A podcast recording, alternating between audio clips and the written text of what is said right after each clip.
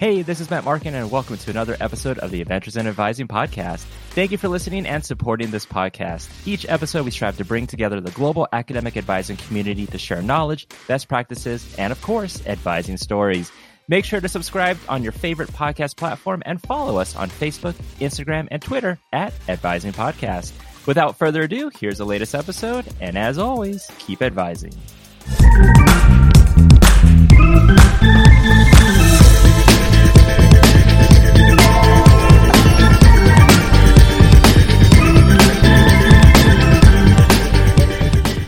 Hello and welcome to the fourth episode of Adventures in Advising of 2021. That was Colin Cronin, and greetings and salutations. I'm Matt Markin, and yep, episode four of the year, episode 29 overall, almost to episode 30. To kick off today's episode, Matt and I spoke to Karen Lewis and Christopher Kirchhoff to find out more about NACADA's upcoming regional conferences and pre conferences.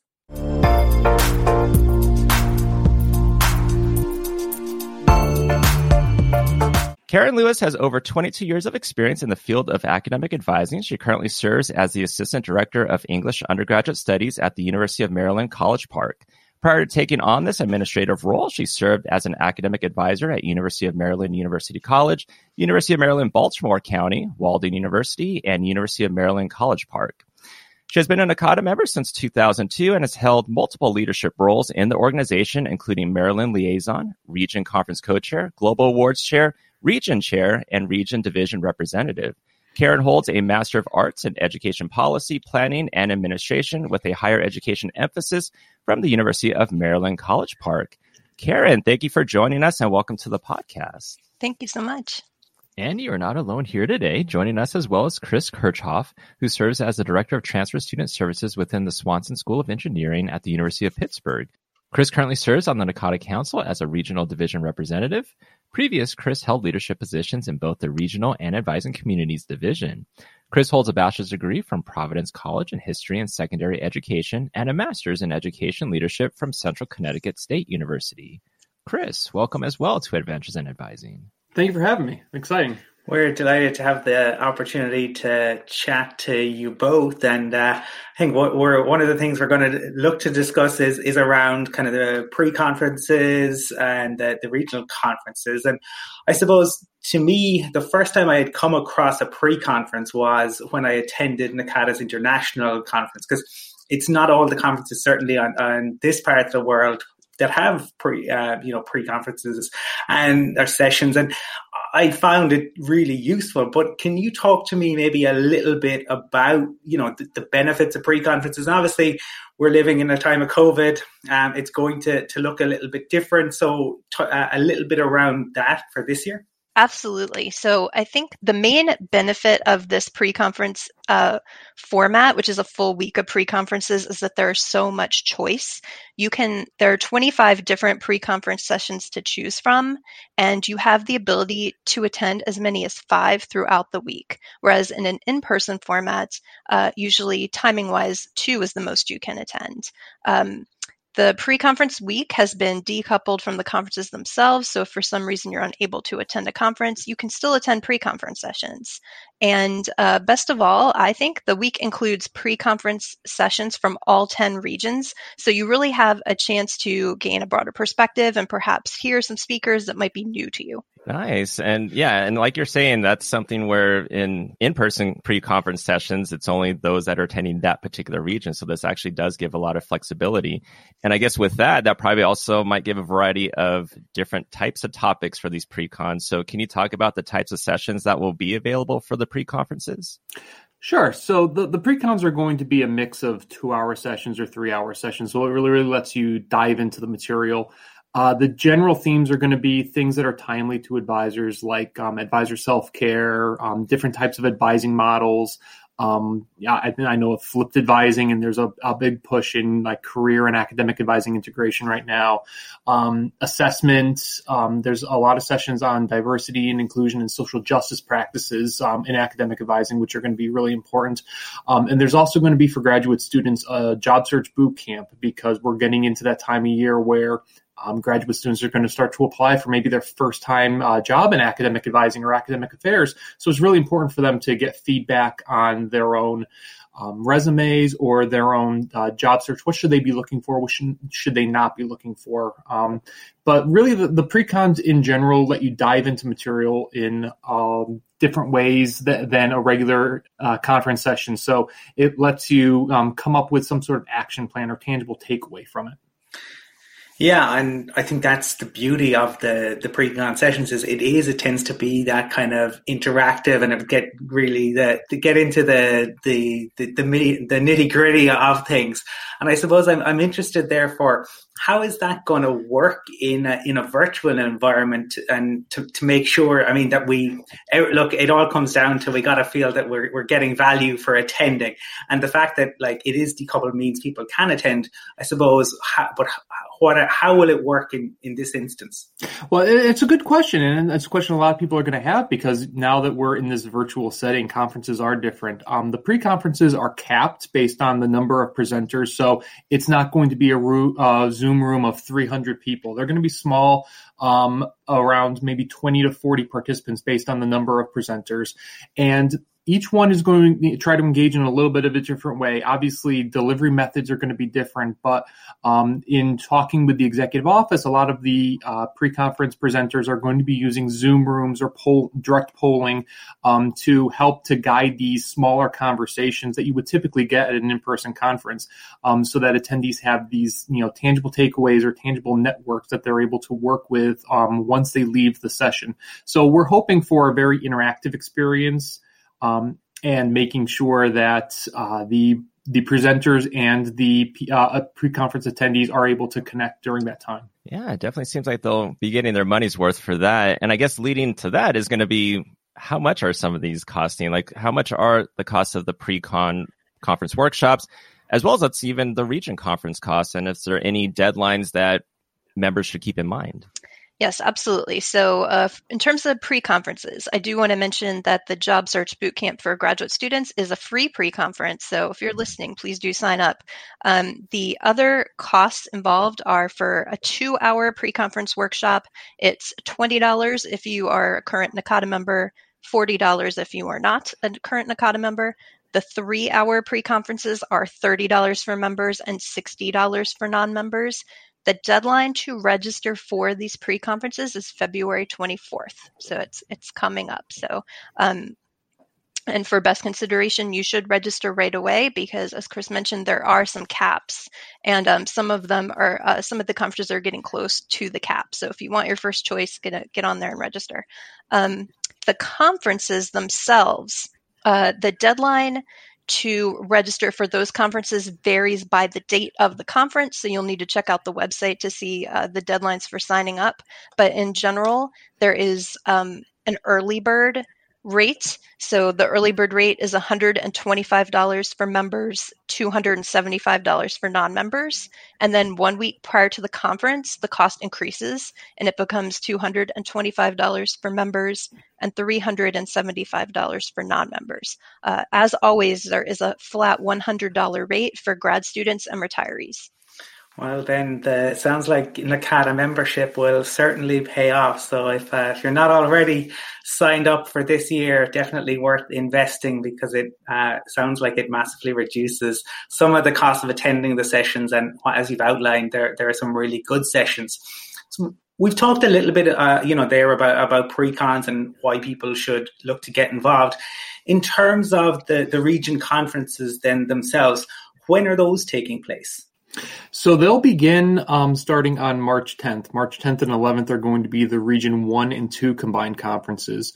Um, and then after that, uh, Region 8 and 9 are going to be meeting on March 23rd and March 24th. Uh, region 4 and Region 7 on March 29th and March 30th. Um, getting into April, Region 3 and Region 5 meet April 7th and 8th. And then region 6 and 10 will meet April 22nd and 23rd. And these were intentionally plotted out um, throughout the months of March and April because um, each um, office may have different busy times, but also these are will vary between Wednesday and Thursday formats or Monday and Tuesday formats. So if you're not, if one week won't really work well for you based on your work schedule, um, there are going to be some different um, other options. Obviously, you might be very uh, connected with your region. You want to make sure you attend your regions, but any, members from any region can attend any of the regional conferences. All right. So now that we know like when the conferences are, are there any highlights to entice people to register for these conferences? Absolutely. I think anyone who's ever attended a conference has had that moment where there are two sessions you really want to attend and then you find out they're being offered at the same time. So then the best you can do is, is look at the PowerPoint later or maybe get some handouts. Um, but you won't have that conundrum with these conferences because you're going to have full access to all of the sessions. So every conference during the two days of the conference, there'll be 30 live and semi live sessions running on those days plus an additional 30 plus pre recorded on demand sessions. So after the conference ends, you will have access to all 60 plus sessions for 45 additional days. So it's going to be possible to attend every single session if you would like to. Um, there's another fun little aspect to the app, the conference app. There's a built in event game. So you can earn points for doing things throughout the conference, such as uh, attend a semi live session or submit a session evaluation. And at the end of the conference, the person that has accrued the most points is going to receive a prize from the NACADA Executive Office. I, I like the sound of, of prizes. It's always nice to have the opportunity to, to win something. I suppose uh, interested in hearing a little bit about the, the benefits of, of the region conferences in particular. So the regional conferences are going to be different than the annual conference because the regional conferences are typically um, smaller.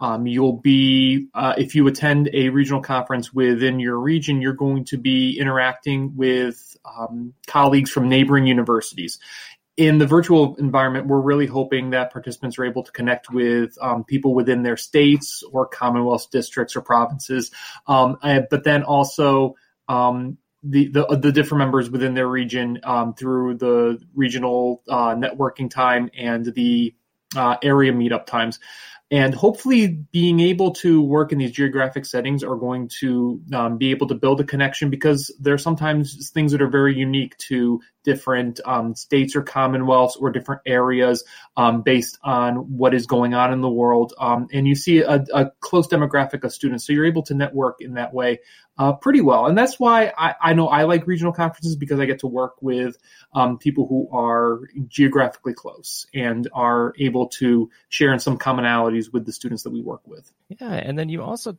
touched upon, Karen, with the types of sessions are on demand. Can you talk more a little bit about the different types of sessions that will be offered during the conference? Yes. Uh, so if anyone had the opportunity to attend the virtual annual conference, the types of sessions that are being offered are exactly the same. There are going to be live sessions that are delivered right there in the moment, um, semi live sessions, which consist of a pre recorded presentation followed by a 15 minute live question and answer period with the presenters, and then the on demand sessions that I mentioned. So these sessions are pre recorded prior to the event and they'll be available to watch in the app as soon as the conference begins. And then all sessions will be available for 45 days after the conference.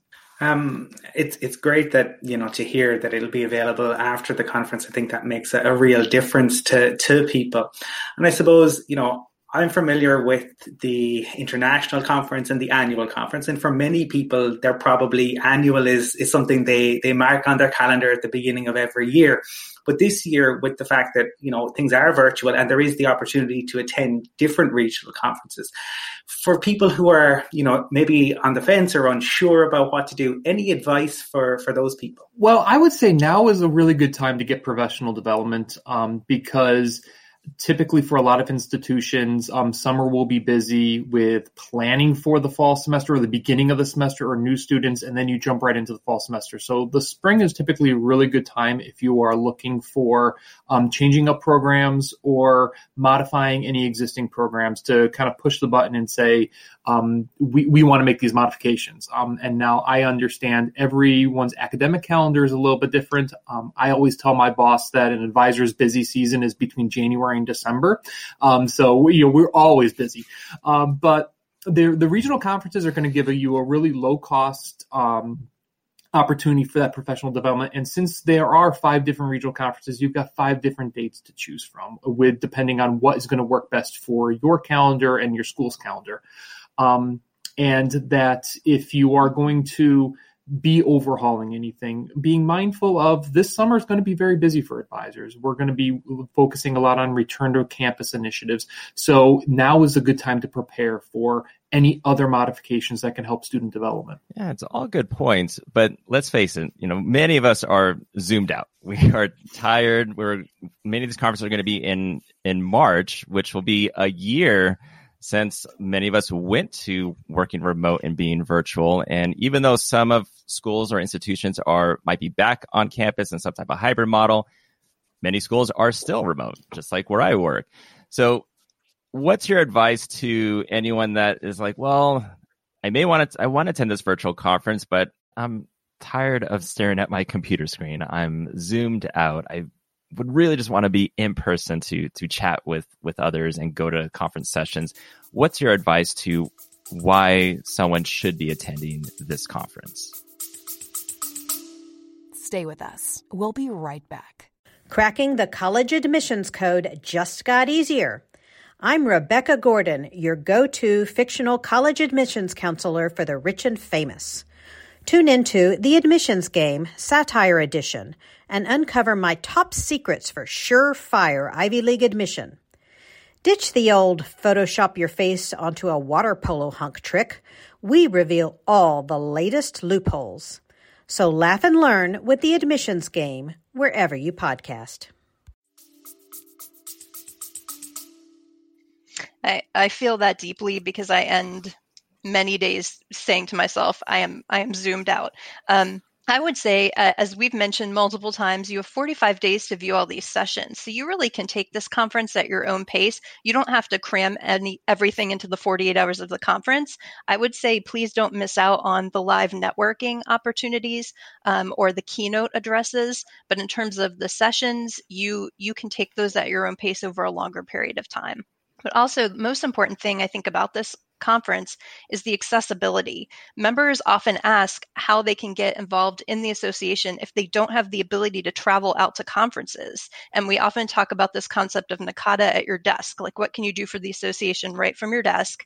Uh, these conferences are NACADA at your desk in the truest sense of the word. We've never had an opportunity like this before to access all this professional development from, from our desk. Um, you can access it from the comfort of your home or office without the time and expense that comes comes with travel. Um, and the registration rate is an incredible value for the sheer number of sessions you'll be able to access over such an extended period of time. You've done a, wonderful job, I think, of outlining what's going to be available and the benefits of participating. But for members maybe like me who are based around the world and might not be affiliated to uh, any particular region, what about those those members? Is it still open to to us to to get involved?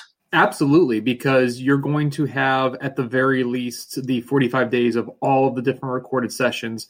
Um, but then also, we're trying to be as respectful as possible, time zone wise, with some of the regional conferences to make sure that they are um, at times to hit the the the majority of members within those regions.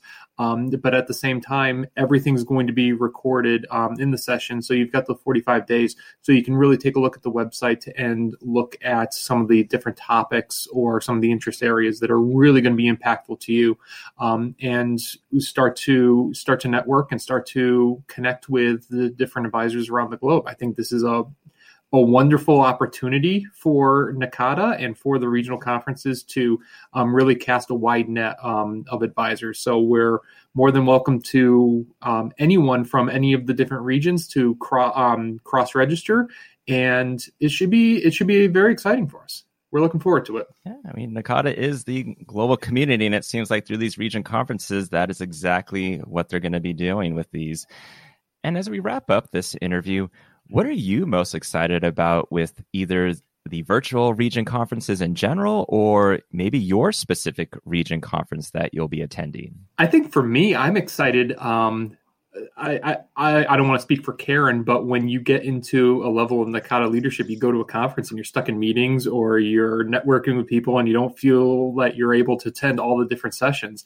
And so I'm really looking forward to um, trying out some things in terms of some areas that maybe I wouldn't have gone to a session before. Um, just because you're able to see so many of the the different sessions and really look at um, some maybe different interest areas that you can bring into you professionally. Um, Karen? I'm just excited about um, the ability to attend all these different sessions from from other regions. So um, Chris and I are both in Region Two, but we decided to attend a Region Four conference last year, and it was it was great you know like i mean we love our region but like seeing seeing what other regions are doing and and hearing about the issues that are affecting their their corner of the universe um, that was really educational.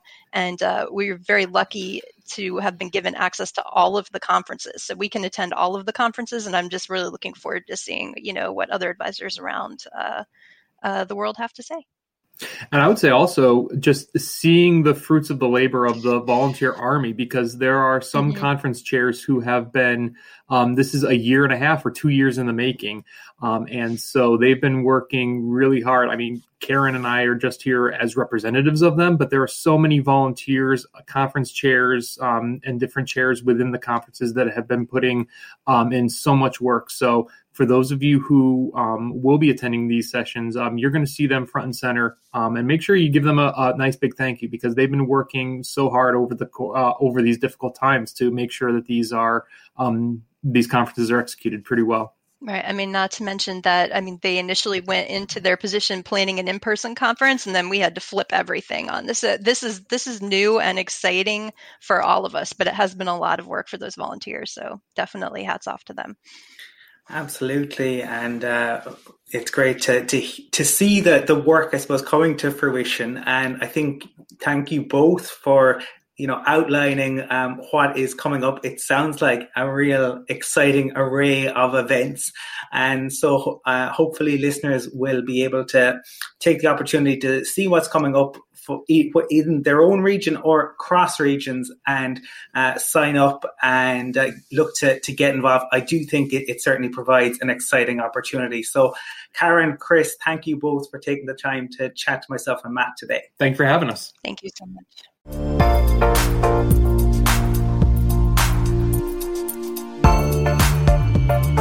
Thank you so much, Karen and Chris, for joining us and speaking about NACADA pre conference workshop week and the region conferences.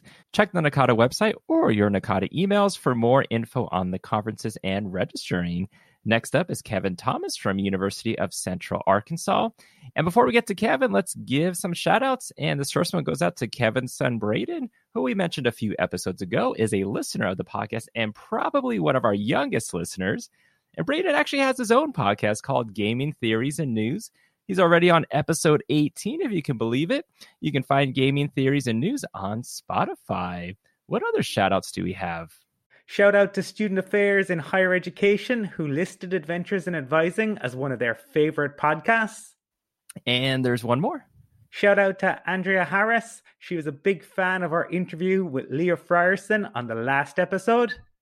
Now, on to Kevin's interview.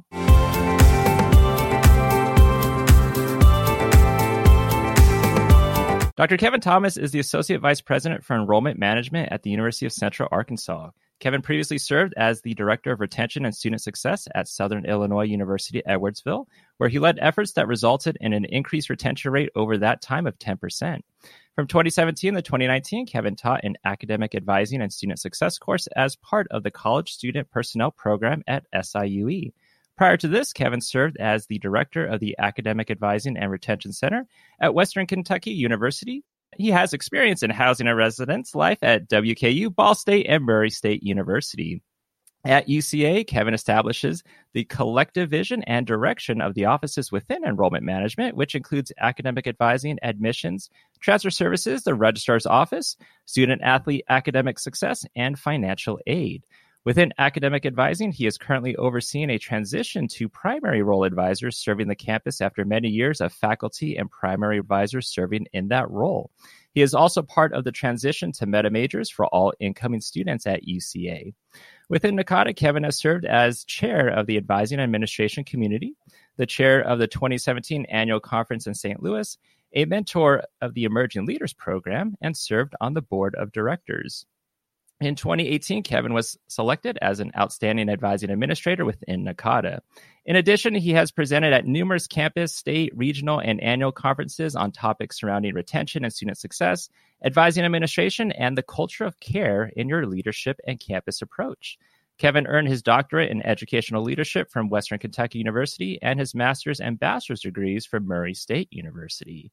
Kevin, welcome to the podcast. Oh my gosh, I'm so excited to finally be with you all. I, have been listening to the podcast for like a year now, and so now I'm here and I get to talk to you guys and and just share and talk about advising. I, does it get any better? Stay with us. We'll be right back. You love listening to podcasts, but have you ever thought about starting your own podcast? Maybe you want to build a brand, grow your business, or are looking for an excuse to talk about your favorite hobby. Whatever your reason for making a podcast, Buzzsprout is the place to start. Since 2009, Buzzsprout has helped over 300,000 people launch their own podcasts. Buzzsprout walks you step by step through the whole process and will give you powerful tools to start, grow, and monetize your podcast. Ready to get started? Click the link in the show notes to get our free step by step guide to starting your podcast today. Well, well, it, get, it does it get better than your bio? I mean, that is pretty impressive and and varied. So we are delighted to have the opportunity to to talk to you. I suppose, Kevin, as you'll know from listening to the podcast, we like to open it up by talking to people about how they, you know, found their way into higher ed. Was it something that you had, had wanted to do or something that you kind of stumbled into? So we'd be interested in hearing your story this is this moment, right, when I'm walking through campus listening to your podcast where I say, ah, their origin story, right? And I get so excited about this origin story that I hear from all of the all of your guests. And so I get this moment. I feel like the Marvel music should come blaring through the background at me at this moment. But uh, yeah, sure. Uh, so I will say that I stumbled into higher education um, right out of my undergraduate degree. And, and as Matt mentioned, um, that started in housing and residence life. And I enjoyed my time in housing and residence life. I worked at Murray State as a hall director, worked at Ball State University as a hall director, and then moved to Western Kentucky, also working in housing. And uh, it was at that time I'd recently gotten married and we are living in, in residence halls and debating the start of a family. And, and my spouse said, you know what if if we're going to continue to be married we need to not do it in a residence hall and so that's when uh, there was a there was quite the change in direction and so uh, applied for some jobs inside and outside of higher education and i look at this as that time where where my path could have gone multiple ways um, you know i applied for a nonprofit working for the american cancer society um, applied for a job in development, and applied for a job uh, as assistant director of undergraduate advising practices at Western Kentucky University, where I was at already.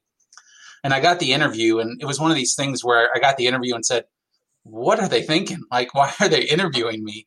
And I, I can remember uh, the presentation I did was um, advising today's college student. That was part of the interview process. And during the interview, I'm, I'm talking about the things that I think are beneficial to supporting students. And uh, and at one point, I said, "Well, I've never advised before, so I, I would just have to learn that skill set. That would be the area I'd have to grow." And uh, my boss, or my future boss, comes to me after the interview is over, and she says, "Hey, I want to tell you something. You did a great job, absolutely fantastic job, but never, ever, ever say that you don't know how to advise." She said, You are an unbelievable advisor. Your passion, your love, your care for students, unbelievable advisor. Uh, she said, You just don't know the curriculum, curriculum yet. Uh, and, and that really like was that moment of like, oh, I know how to do this. I need to learn the curriculum. I have the care. I have the relational aspect. I have all the things that, that we look at and we say we want in our advisors. I just didn't have that curricular knowledge and what I was doing. And, and that's where I really feel like my my passion and my work in higher education went from here's a job to here's a career And so uh, I was at Western Kentucky for uh, several years as an assistant director. About four or five years in, um, I was promoted to director of the Academic Advising and Retention Center. Um, and in that time, I had opportunity to create a ton of things. Uh, campus advising network, started a master advisor certificate program, um, worked uh, in student retention for the first time and really understanding what student retention was, looking at cohort models and how students would come in and how universities are evaluated. Um, and really, those became some passion areas for me. Um, and at the same time, was starting my doctorate uh, at, at, at, Western Kentucky University in, in educational leadership.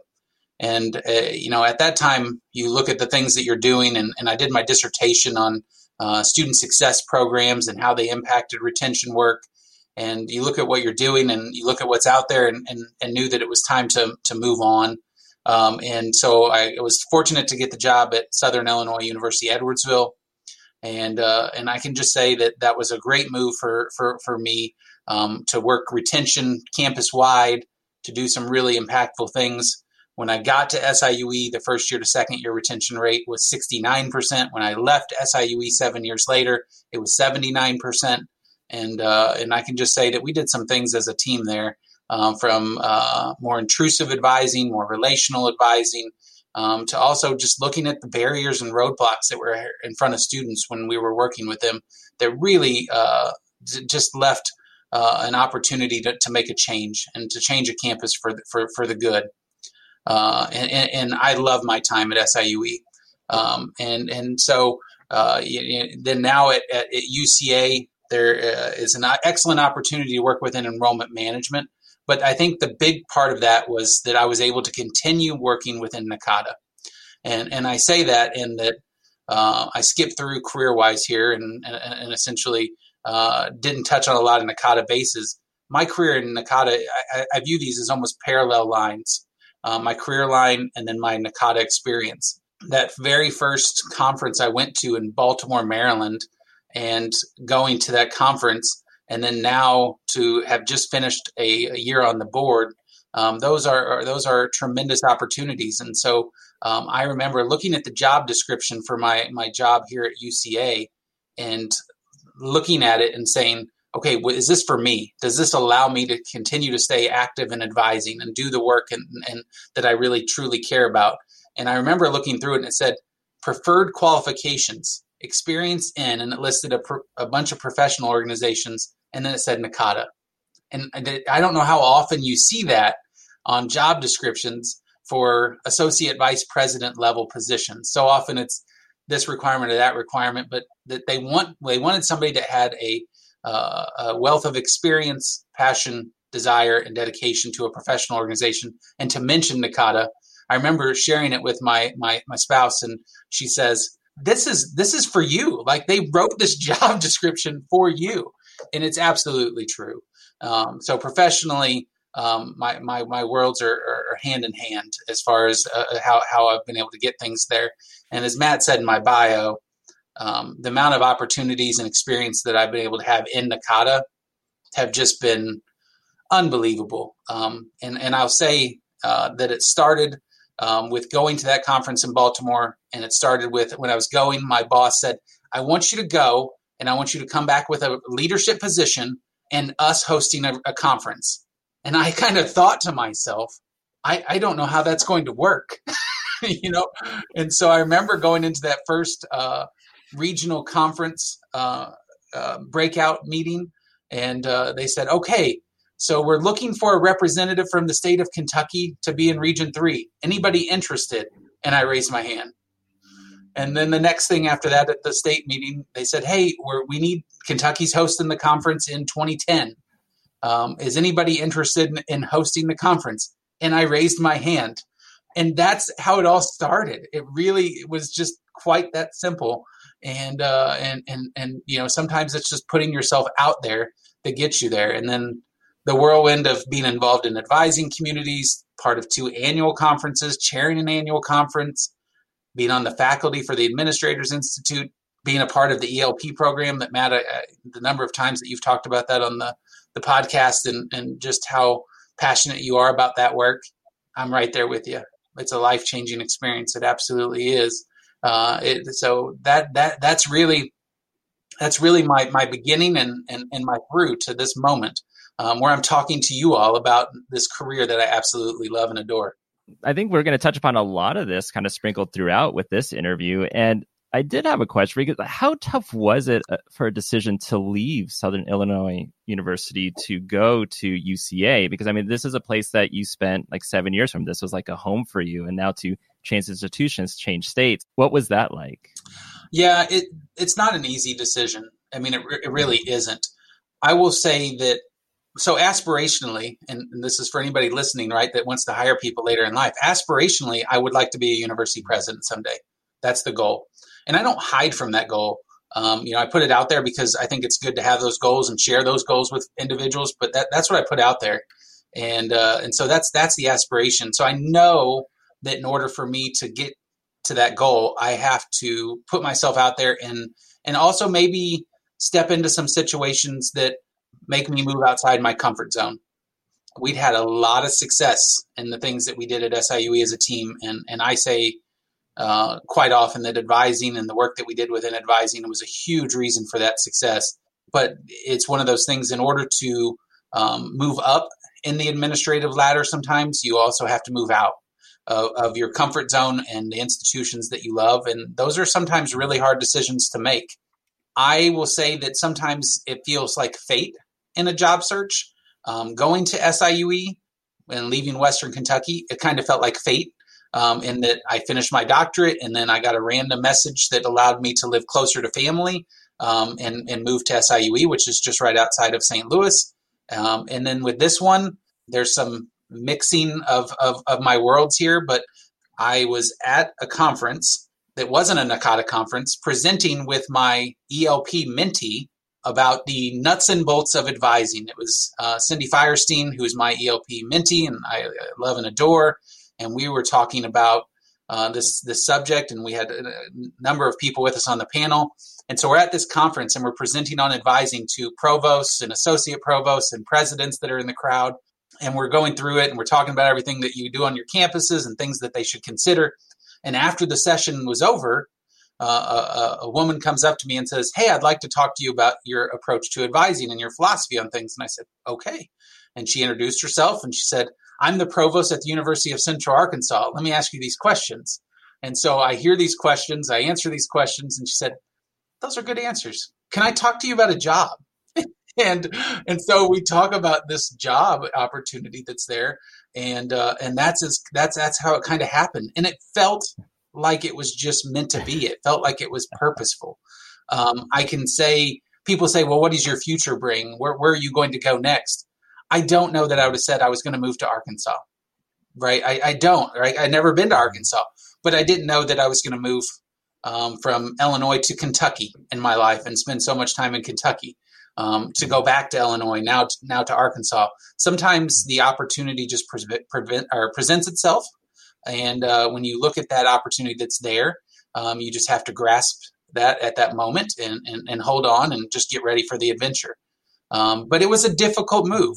Um, but I, I, think that we're all forced to make a lot of difficult moves and hope for the best. I, you know, I, I, I can say I don't think that when we thought this move was occurring, that there would be a period of time that we'd all be working remote and we'd have COVID that we were dealing with and working within. And, and so you know, it's just I, I think sometimes you have to roll with the best that you can see in front of you and and I knew with the leadership that I saw from the provost in the interview process and in my interactions with the president in that process, this was the right place to be. The right place to be for leadership, the right place to be to grow, and the right pe- place to be to be able to move forward. I love the, the serendipity in that, but I'm, I'm not surprised that you know, somebody saw you speak about students and advising and said, yeah, that's the guy we want to hire. I, I could absolutely 100% understand that. And I suppose, you know, kind of building, building on that in ways, but by taking you back uh, about over a decade. Um, you gave a presentation, as far as I, I know, in, in 2009 um, who are today's college students? Answers to help you advise. And I, I'm, I'm interested, just uh, you know, as you know, somebody who is clearly passionate about advising and about students. Do you think today's college students a decade on are are different from the way things were in, in, in students in 2009 and and you know how, how how do you think advising has changed if it has? Yeah i, I think that students are different. And uh, honestly Colm, if you would have asked this question two years ago i, I think my answer would have been different. Um, because i think we've learned so much over the last 11 months 12 months uh, since the pandemic hit us. And, and, and I really do think that has probably framed some of my thoughts on where we're where we're at and where we've been um, to where I think we're we're going. I think that I would have said 12 years ago that while there was a growing online presence um, in, in in the educational platform, I don't know that I would have said that students may have a strong preference for it. Now, where we're at, I think some students do have a strong preference for that online learning environment. I still think they like the college experience to be face to face and they like the ability to, to navigate more. But I think that there's some adjustment to online aspects of, of, of who college students are today that is always going to be there now. Um, that, that that's not going to change. Where before, I think that face to face was a much preferred method. When we talk about that from an advising standpoint, I think that what advising looks like to, in the future versus what it looks like uh, right now versus what it looked like a year ago or 10 years ago is going to be drastically different. One of the things that uh, I'm fortunate to talk to talk about at the Administ- uh, Administrators Institute is that we're going to talk about what advising looks like after the pandemic is over. And there's a session that we're talking about that. You know, a lot of campuses are really going to be able to look at the advising position and say, what makes most sense? What makes the most sense to your campus? And, and it may not be necessarily be a blank canvas in which an artist is really able to just draw and do what they want but it it may be, may look way different now than what it used to. Um, I know we're having conversations on my campus that are we really going to look at uh, more of a virtual option uh, on on a half time basis, right? So really, the advisors maybe work 20 hours in an office and 20 hours remote, because I can tell you that since uh, we moved to this environment, our no shows are down in pretty drastic numbers, right? Because students are being met where, where where they're at all of a sudden they don't have to come to the office. They're not forgetting about it, or they're not choosing to go to lunch with their friends over going to the advising appointment. So I think there is some drastic changes that are coming, um, and I think there's a change in who the students are. But in the end, I think the the one the one thing that has stayed the same is that the col- or colleges are bringing on students that want to succeed and realize that college is that path to help them get there. Um, no matter what student comes to our campus, they view that end goal as being a, an important part of, of the journey. And uh, today's college students or yesterday's college students, it's the same thing. They're coming, they're spending uh, a significant financial investment to be on our campuses. And, and in the end, they're coming so that they can have a better life, a better job, um, a better salary, a career with potential, and not just one that uh, is one that gives them a paycheck. And so I think that that is the uh, the same thing that all college students are really looking for, whether that was in 2009 or whether that is today. It's funny because we actually just had that discussion in our office about our our appointments no shows being down. And you know, students can be on their laptop or on their ipad they can be on their phone for their appointment. They can call in through zoom for their appointment so they don't necessarily have to have the face to face or have the the zoom camera on. And we've talked about how it's it's so different where when we're on campus students might show up late or they forgot or they got out of class late and so they have to rush to their appointment. And now they they seem to have a little bit more time but there's still going to be some of those students where you know now they have more things that they have to do in terms of work or helping their siblings out with their school and juggling a lot how's UCA been helping helping students during this time and i guess how is UCA right now with classes? Is, is it hybrid? Is it on campus? Is it virtual? Yeah. So uh, I, I'm in my office now, which I think as I've mm-hmm. hopped on to Zoom calls throughout the, the globe over the last year, I feel like uh, from August on, I've been one of the few people that have been in an office. Um, but mm-hmm. I we've been in, in an office um, environment since first week of August and uh, and really our fall looked similar to what I'd say a lot of campuses looked, where um, it was a lot of online, but but but a higher percentage of hybrid than I think some some campuses might have had, um, and that's continued on through. Um, through this spring, so we, we, we're, we're again on campus. I would say we have more in person this spring semester than we have in the, than we did in the fall. Uh, but I would also say that um, there's still a lot of hybrid courses that are there. We have students living in our residence hall. Um, but as uh, Matt knows, because we had this conversation uh, during the fall semester, we've also done two in-person commencement ceremonies um, since the the COVID outbreak, and there aren't that many campuses that can say that. We did a commencement in August um, for our May and summer graduates, and we did a commencement ceremony in December for our fall graduates. And uh, while I had some reservations about that occurring, I would say that our campus uh, put in appropriate social distancing measures. Um, you know, used face coverings, uh, social distancing when needed, um, and uh, and really did some impressive things to be able to have families celebrate what they did. So I'm incredibly proud of the work that UCA has done in, in that regard. Uh, there are absolutely things that um, I wish that we could change um, for how we're supporting our students, but really most of those come down to experience. The things that we're seeing is that the learning in the classroom, our faculty are really doing an outstanding job um, in the hybrid uh, uh, approach uh, and, and, and the fully online approach. Um, but it's really hard to supplement the relational aspects of what students get out of the college experience and uh, and the things that I think that so many of us um, uh, that are listening probably look back on and say that was my college experience. Um, you know, uh, I, I I look back on it. I met my my wife during her freshman year of college, and so I look back on that now, and I'm like, who who didn't get that opportunity to connect right who missed those those those those, those opportunities connect outside of the classroom um, yeah, I look at the programs that I used to attend, or you know, I'm a Murray State grad, so basketball season's always big on the Murray State campus, and I look at the fact that we you know did road trips with buddies to college games throughout the uh, the Kentucky and Tennessee and Missouri uh, region for, for, for college basketball. And the fact that you didn't get those opportunities this year, um, those are the things that I, that I look at and say, oh, students are really missing that to supplement what's going on inside the classroom um, experience. And so I'm proud of the work that we're doing at UCA, but uh, I look forward to the day, the day that we can celebrate the good that is coming. Um, you know, with vaccines um, becoming more available, um, with vaccines uh, being more available globally, um, I, I, do look forward to that that aspect of, of some normalcy returning to um, the world of education. And while we'll learn from what we got during this last year, I think that there's a lot of uh, uh, uh of positivity and also moving forward with what we need to do. Yeah, absolutely. I, I think there will be many people nodding their heads uh, in along to what you just said. And as somebody who works primarily with international students, for me, I feel there, there's that extra burden for them that, that they're missing out on the university experience, but they're also missing out on the experience of exploring a, a, new country. And I think wherever international students are, that they're they're finding that experience, and it's that relational piece as well.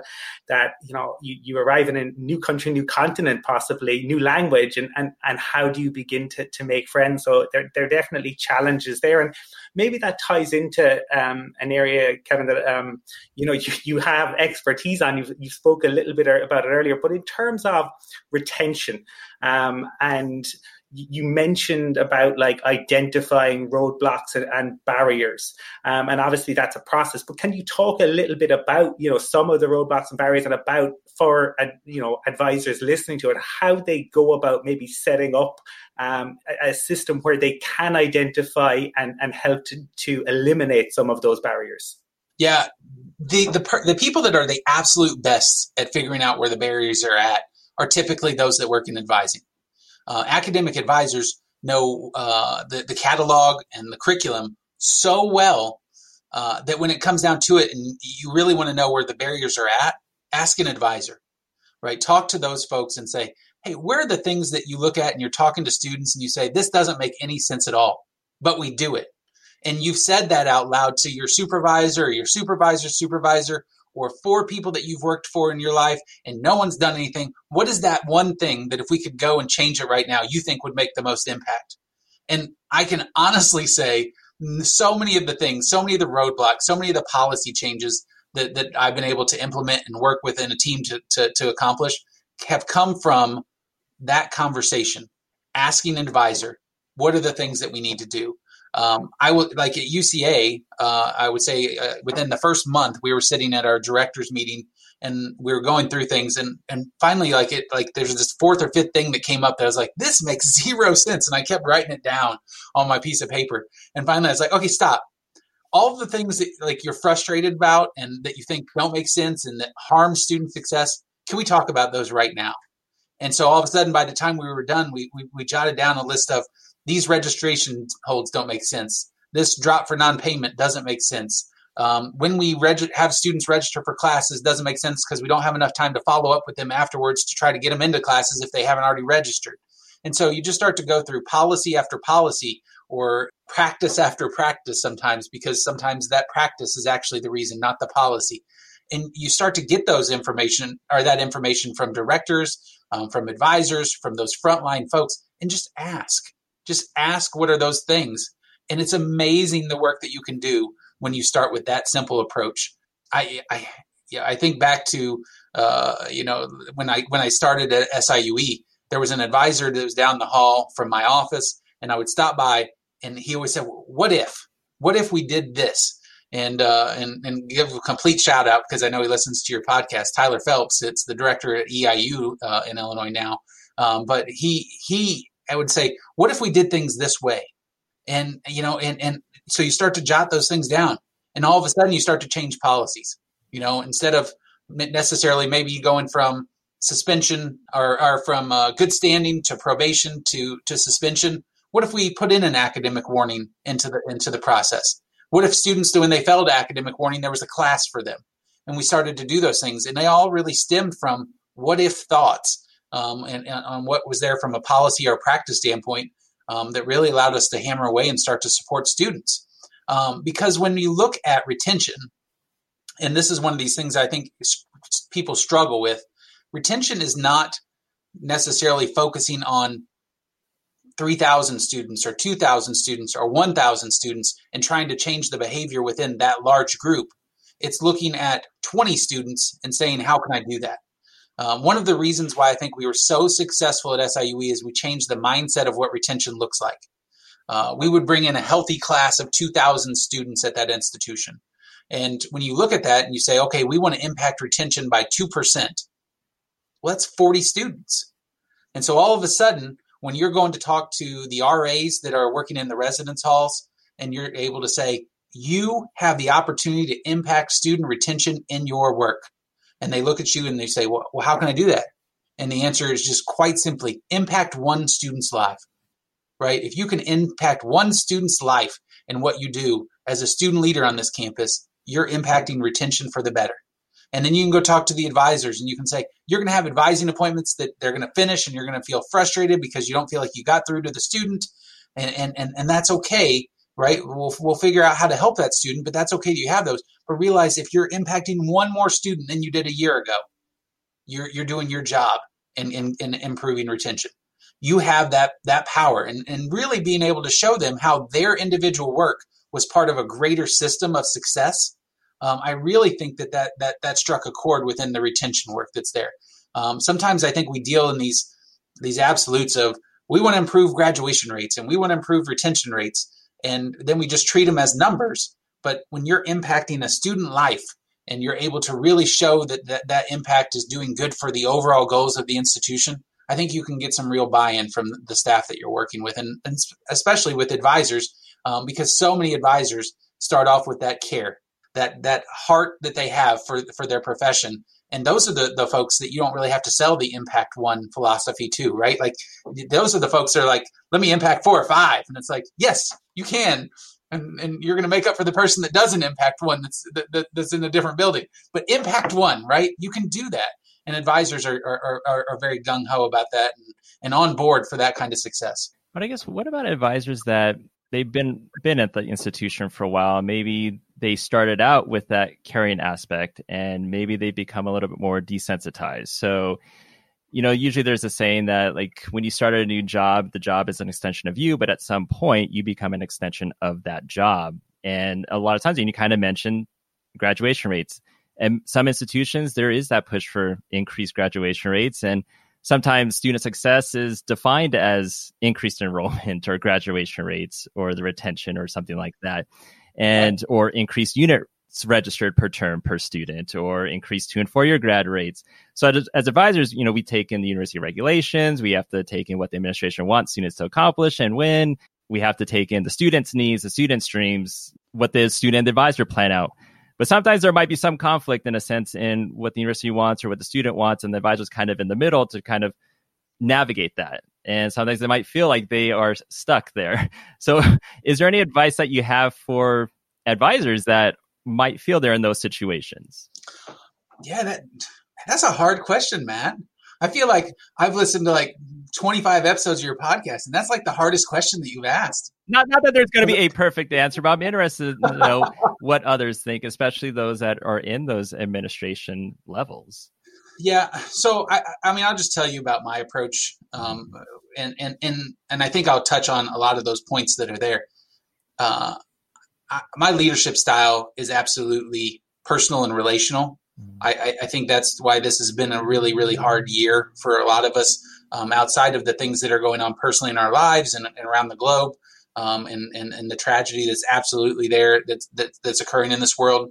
Um, but when you look at it from your, your, your professional experience, uh, I will say pre-COVID, uh, I, you know, I saw my people in their offices I would uh, go by and see advisors and financial aid counselors and the recruiters here on campus and really sit down and talk to them and just say, how are things going? I'm sorry that your college football team lost this weekend. You know, talk about their, their alma maters, whatever it might be.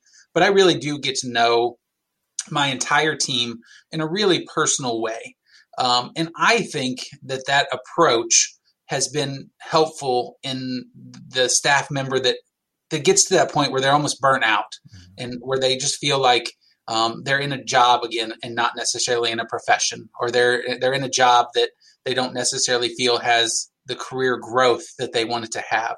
And so I feel like getting to know the advisors um, as a supervisor and as an administrator is, a really important thing to do because I can't help you.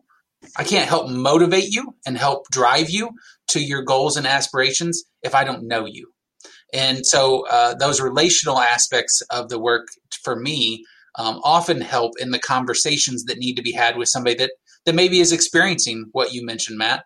Um, because I will say, um, just like with students, when, when as advisors we're talking to students, and sometimes we see a path for the student that isn't necessarily the best for the institution, maybe you need to consider a, transfer to a community college. Or if your passion is really this degree program and our institution doesn't have it, and we've done everything we can to look at interdisciplinary degrees and integrative degrees and all the things that we can do. It may be that another path is the best path for you at a, at a different institution. The same is true for um, for for advisors in their role. And as a supervisor, sometimes uh, I feel like the, the goal is to help strengthen your ability to be successful at the institution you're at. And, I, and I'm all for how we do those things. But sometimes it's to be supportive in how we can help you grow by going someplace else you asked about the transition earlier um, in moving from SIUE to UCA. Um, I will say that my boss didn't necessarily want me to go, and we had that conversation. But we also had conversations about why it was going to be good for my growth and development to do those things. And so I think when you're in those places, it's reevaluating um, what your your your vision and your goals are for where you want to go. How can we reignite that passion that's there? And if we can't, how can we look at ways that you're going to find more value um, in your everyday environment? I think the thing that that can happen in a job, and I know I've experienced it from time to time in a job, um, is that you get to these points where you say, uh, I, I, don't necessarily love my eight to four thirty job. Um, not that I think many of us work eight to four thirty hours anymore, but I, I don't necessarily love that eight to four thirty job. And so when that happens, you want people to have that value. You want people to have um, that pride in what they do. And so, if you can figure out ways to to to reignite that flame, I, I think that's the job of, of, of, an appropriate administrator. And I think those that really embrace the culture of care, not only with the students that are on their campus, but the, the, the faculty and the staff that they work with every day, are those that are going to find answers to whatever the solutions are. And no matter where you're pulled on graduation rates and retention rates and um, assessment information that you, you may have to do, I think that if you get to know somebody, you can get to those underlying things that can build success uh, for them at your institution and the work that they're doing, um, but also potentially for for future success outside of the institution for whatever's next. Okay, I'm going to give you a bit of a blue sky thinking question then. Kind of to- building on, you, you, talked about leadership and, and, you talked about vision and goals. And I, I, love that earlier you talked about you know, the aspiration to, to be a, a university president. If for, for, for forget we've got a we've got the perfect vaccine. We're living in a in a post COVID world. Uh, um, you're you're at the an institution, and you are the university president talk to me about that what what what Kevin Thomas wants to bring to an institution as a university president. Holy smokes, fellas. These are some next levels. I would like to say that before we started recording, folks, that Matt and Colin I'm not going to ask you anything you don't know how to answer. I don't, I don't know if I believe that. And I do find that there's irony here for those people that you're not going to be able to see the video here. Colin's asking his question, and Matt takes a drink of his coffee cup that says, There's trouble brewing. And, and, and I feel like that was that question. The, the the the approach. Wow, Colin, that's a great question. I ask it with the because I'm genuinely interested in hearing how you how you would approach it and, and i recognize you know it is aspirational it is totally blue sky but i do think it would be interesting to to hear from you on that well, and I think that some of it is, you know, when we look at it and we say aspirational and blue sky, there's always the things that when I look at that role and that position that are going to be areas where I'm going to have to grow, right? Um, you know, and, and let me use this example. I, I am an incredibly passionate person about certain things uh, in, in education. I'm fairly anti standardized tests. So, for any of our college board friends that are listening to this podcast, I, I, am I'm, I'm more test optional, right? I, I'm glad that you have the tests that need to be there. But when I look at those type of things, I, I, I look at it and say, okay, is this is what is this providing our students, right? And and so I, I look at it from the standpoint of whatever we're doing, it should be for students. But I also realize that in a presidency position, there are a lot of varying a- avenues of that. So I, I, I, the pie in the sky, or the the blue sky, if you will, that's there. I can look at it in some ways, but I'm just going to put this caveat first: is that there are boards that presidents report to. Um, there are legislators that presidents have to work with, and there is funding that absolutely matters to get to get money uh, to be able to use those institutions. But outside of those factors, doing things that make sense for students is, is priority one. Uh, one of the things that I, I, would say that I absolutely, no matter where I would end up being a president at, um, is that all things that are focused on what all things that we're doing would be focused on student success. That is priority one. I'm also incredibly fortunate to work at an institution that every single time we talk about the three goals that are priorities on our institution, number one is it starts with student success, right? And there's so many avenues of that student success in the classroom, student success outside the classroom, student success in, in, in the learning environment um, and, and, what we're able to provide uh, from advising um, through faculty involvement, through what they're doing in their residence halls. Um, here at UCA, we have residential colleges, so that learning is even within the, the, the living environment. And so everything is focused on student success. Pie in the sky, that is that is number one. And I think there's a very easy way to live that within what you're doing in, in, in, in the meetings that you're in. And so many of us are in those meetings and we can ask those questions when we're talking about policy and procedure and we're able to say, okay, this is a good conversation. What does this do for students? How is this helping students? And, and I think that that's the, the, the real the real start of any conversation. So without going into like I I could answer this question over 30 minutes, Colin, I think, but without going into it more than that, I, I really think that when you put students first in the work that you're doing, um, then everything else is a little easier. Um, because it gets back to Matt's question when he's talking about, um, you know, for those people that maybe are in a funk within the profession or, or feel conflicted from time to time, if they can at least see, even in that role, that the university is doing what's best for students, makes that part of the job better right? It makes it easier for the students to see that. It makes it easier for the faculty to know that when they're working with the student, that no matter what they're doing, they're going to be supported as long as they're doing it for students. Um, that philosophy in itself and that approach to, to the work that you're doing on a college campus, um, I really think can get you far. We're going to give you an easy one. Okay. I, I don't know that I believe you yet, okay. it will be, I promise. Meta majors. So you're part of the transition for meta majors for all incoming students at UCA. So, can you talk about what are meta majors? What was the decision to go this route, and how's it been going so far? Yeah, so um, I would say we're early in the process, um, but the, the thought behind it was um, we have a large number of uh, students, like most of our campuses do, that come in as uh, undeclared or exploratory students. And then we also have a large portion of our students that come in and will eventually change their major. Um, and so, what we did when we looked at this is we looked at all of the majors that were listed on our campus and we did individual tracking over years, periods of time, and looked to see where students were transferring. And so, could we find similarities that were there? And we did. And we were able to break that into um, seven pods, essentially seven meta majors um, of certain subjects um, that really a student could come in and they can major in anything in that area, that meta major. And if they transfer or if they change majors, excuse me, uh, then you know they can really look at that and say, okay, well, there's not really much change in the curriculum if you're doing that.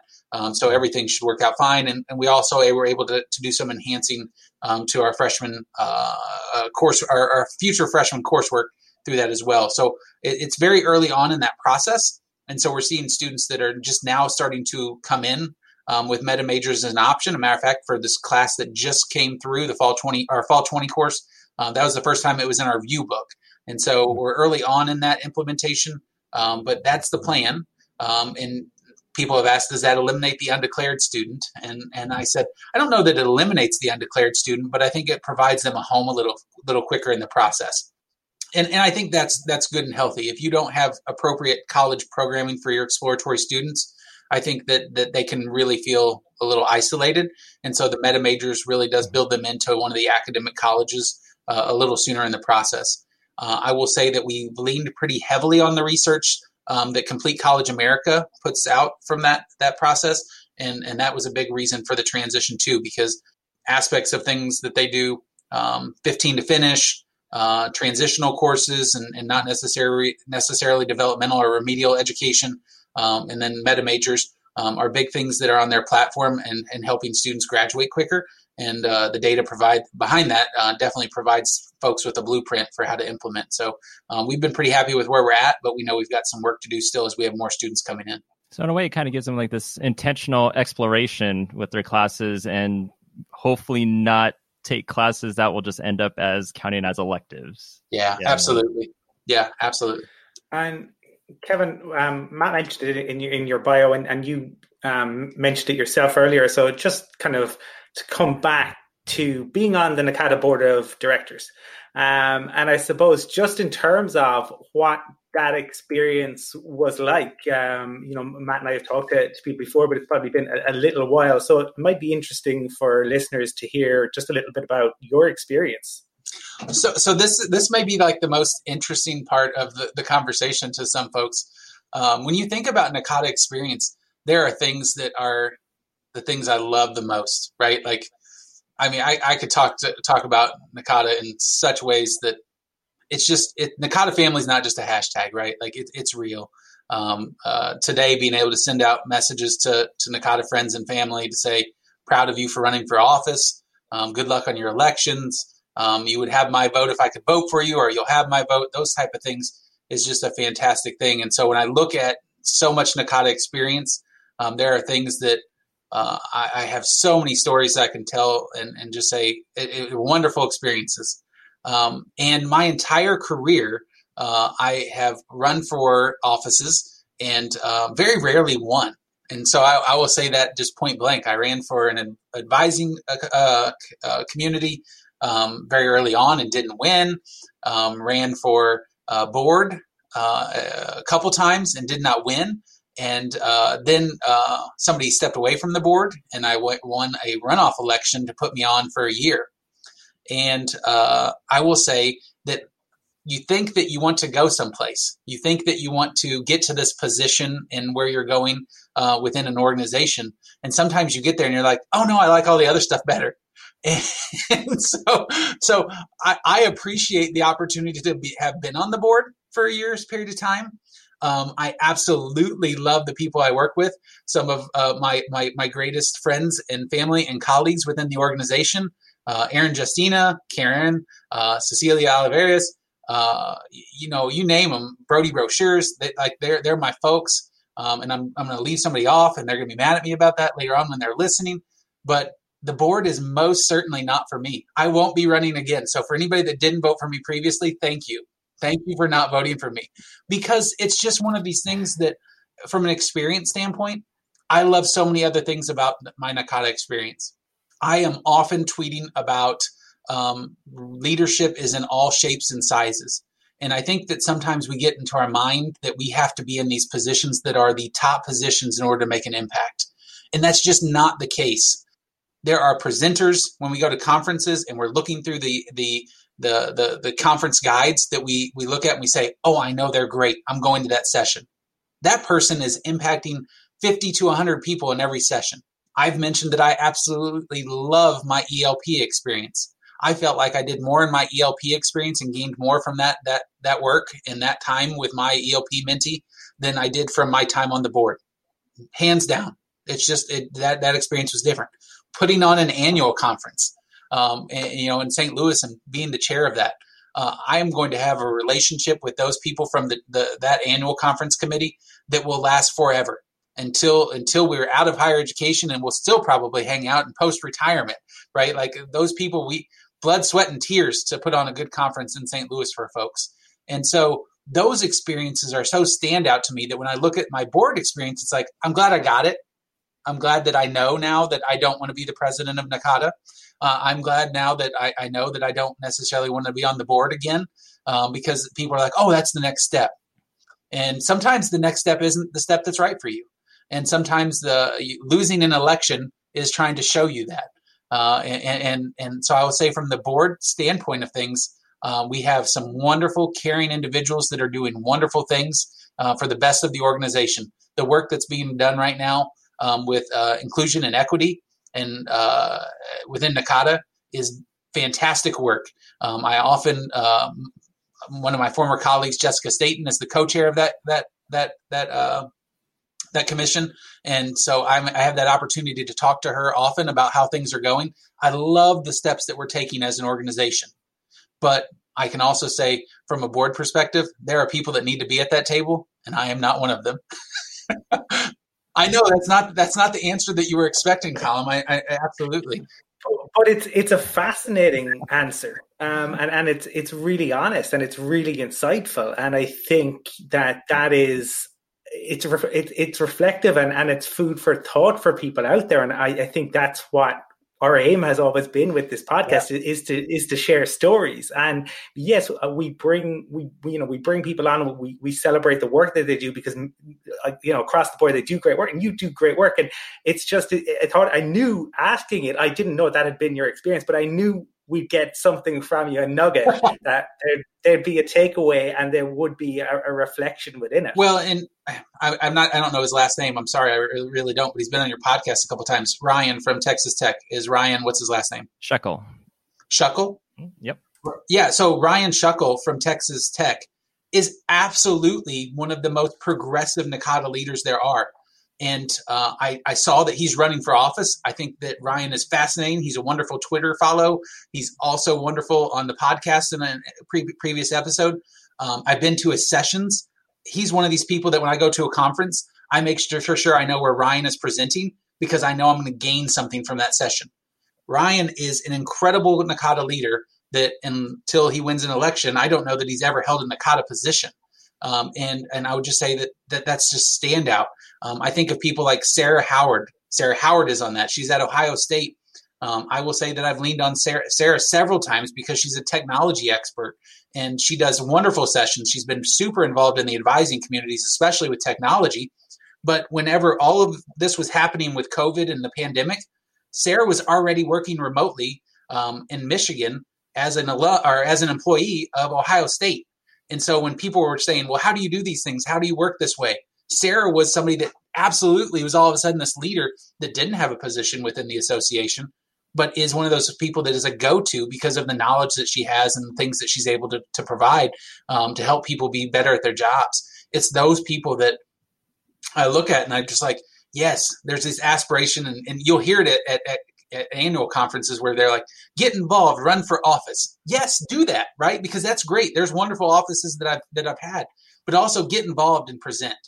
Because the, the things that we're doing on our campus, we don't learn about them if you don't share them.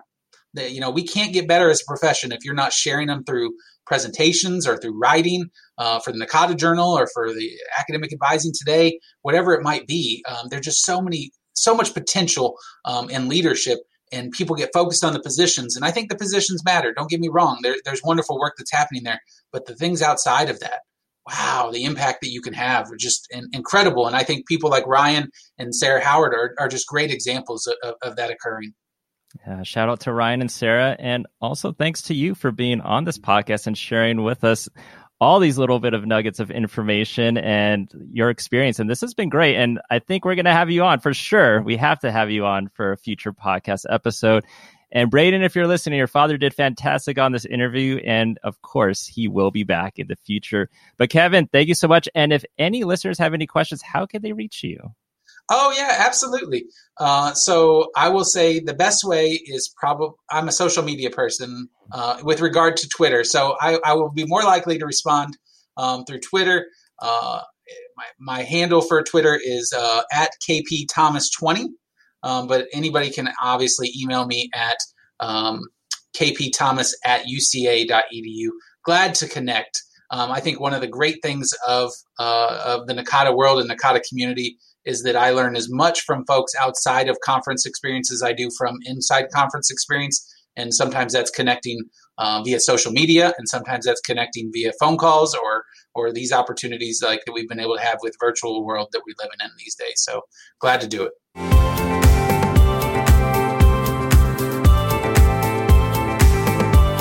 Really enjoyed speaking with Kevin. In fairness, I always do because he has such valuable knowledge and insights to share, and he's always generous with his time. Coming up next is our interview with Jennifer Arin from San Francisco State University.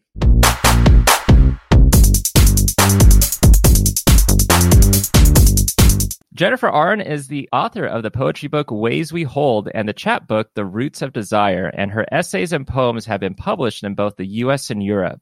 She has written poetry segments for television and radio and did French to English translations for the official website that accompanied the Hollywood film The Adventures of Tintin. Arin's awards include numerous literary prizes, a PEN Writers Fund grant, a Poet and Writers Writers on Site residency, two 2019 Advising Awards from NACADA, and a 2015 Distinguished Faculty Award from San Francisco State University, where she has taught for the English department and also has served as an academic advisor. Currently, she teaches a writing and research course for its Child and Adolescent Development Department. Jennifer, how are you? Thank you so, so much for this invitation. I'm grateful to both of you. Well, thank you for accepting the invitation. We are delighted to have the opportunity to speak to you. One of the things that we start our, our interviews with is to give the listeners an opportunity to, to get to know you a little bit better. And maybe if you can talk to us about, you know, your route into higher education and, and how you came to, to be in the position that you're in now, Jennifer. That's you. You raised some really good points with that question. I always loved being a student. I always loved it. Learning and um, that that information that comes from from mentors and peers, you know, the faculty, the staff. So it seemed natural to go into the other side of being a student, which is to work in, in education. Uh, I'm fortunate too that education was something my family always valued. Um, so it, it just was a, a natural step. And because I love being a student, teaching seemed the natural aspect to to then enter into as a field. So for years, exactly as you you mentioned, I worked for our English department at San Francisco State University. Loved working with my students in the classroom, and during office hours, so many of them began to talk about personal matters. Uh, in other words, issues that had really nothing to do with course assignments. They would come to talk about this essay or write that assignment but then there were financial issues that they raised, personal concerns. And often they would talk to me about their struggles in other courses too. And they, they would actually bring me papers from other classes. They had trouble interpreting assignment guidelines and such. And I found that I liked so much that one-on work, uh, that one-on-one work with our students, that when an opportunity arose on the campus for the possibility of entering into academic advising, I thought, you know, I've wondered about that for a long time. I think I would really love it. And so I took what was really kind of a leap of faith because it, it was a big switch nonetheless. And I had a, I was a lecturer for the department, but it was a, a very secure lectureship. So it really was a, a leap to go from that into another related, but nonetheless another field. And uh, yes, it, it was the right move. I, I did love it. So that was very nice. It was all the one on one work, and it was a beautiful opportunity to learn more than I had known as a lecturer in terms of how the campus works, right? What, what all advisors work with campus policies and procedures, petitions, you know, much more beyond a much wider range and scope than what for lecture the, the tenured faculty tend to be familiar with these aspects. Uh, I learned much more about how the campus works, it, its sort of internal workings. And it was wonderful because I felt that I could help students on many, many, many fronts, you know, as, as all advisors do, not just only me, of course, as all advisors do. So it's been lovely work. And then an opportunity just arose to do similar work in a teaching capacity again.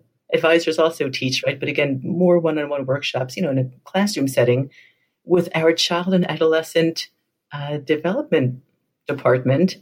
And it's just a very lovely pairing of kind of the dual backgrounds of faculty and advising. It's working with students who are interested in creating community based change for children and youth and families. Many of them want to become teachers themselves or school counselors, for instance. So, like advisors, right? These are caring souls service oriented students. And I'm, I'm really looking forward to, to working with them as well and bringing in those dual backgrounds for that position of counseling and teaching. Wow. And it seems like every position that you've had at San Francisco State has been helping someone, you know, and whether it's in a classroom environment or one on one environment. Can you talk about when you transitioned over from faculty to being an academic advisor, professional advisor? How was that transition for you? Did you find that what you have learned, the skills that you've had as faculty, helped with that transition to being an academic advisor? Without question.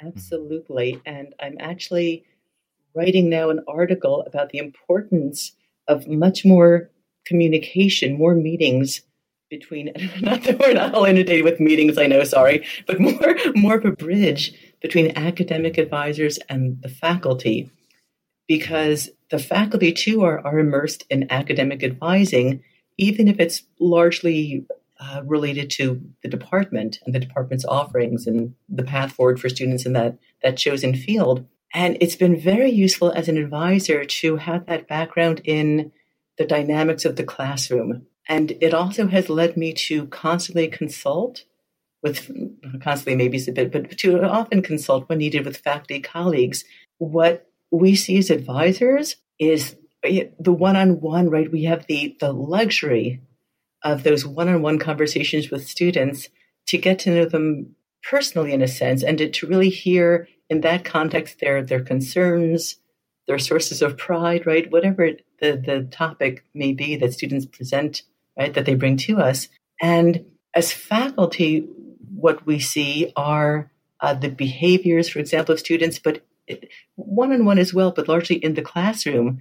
So we might, for instance, have a student who comes and and, and has concern about the class and, and feels that they're doing all that they can. And then sometimes, for example, you might talk to the professor of that class and find out, well, the student always comes late, you know, or, or for, for reasons within their control, for instance, or um, texts a lot in class, or, you know, things that a student may not view yet as, as really critical, but, but that are critical for the classroom and also for, frankly, for professional success beyond the class.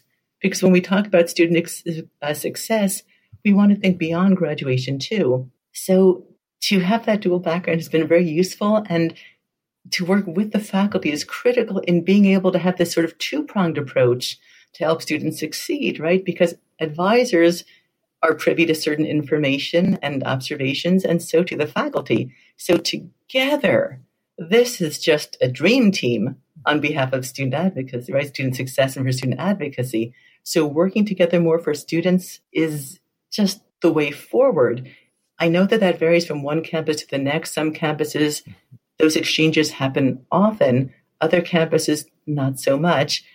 And for those exchanges to happen often, they need to be institutionalized because otherwise, for individuals to say, hey, can we arrange a meeting?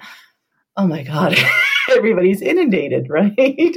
so there has to be something like where it counts for service, for example, for the faculty, and where staff also get acknowledged for taking that extra step, for instance, of their annual evaluations. And it really counts and especially, for example, at delicate times like these. And, and we, we both happen to work in the CSU system where there are budget issues now.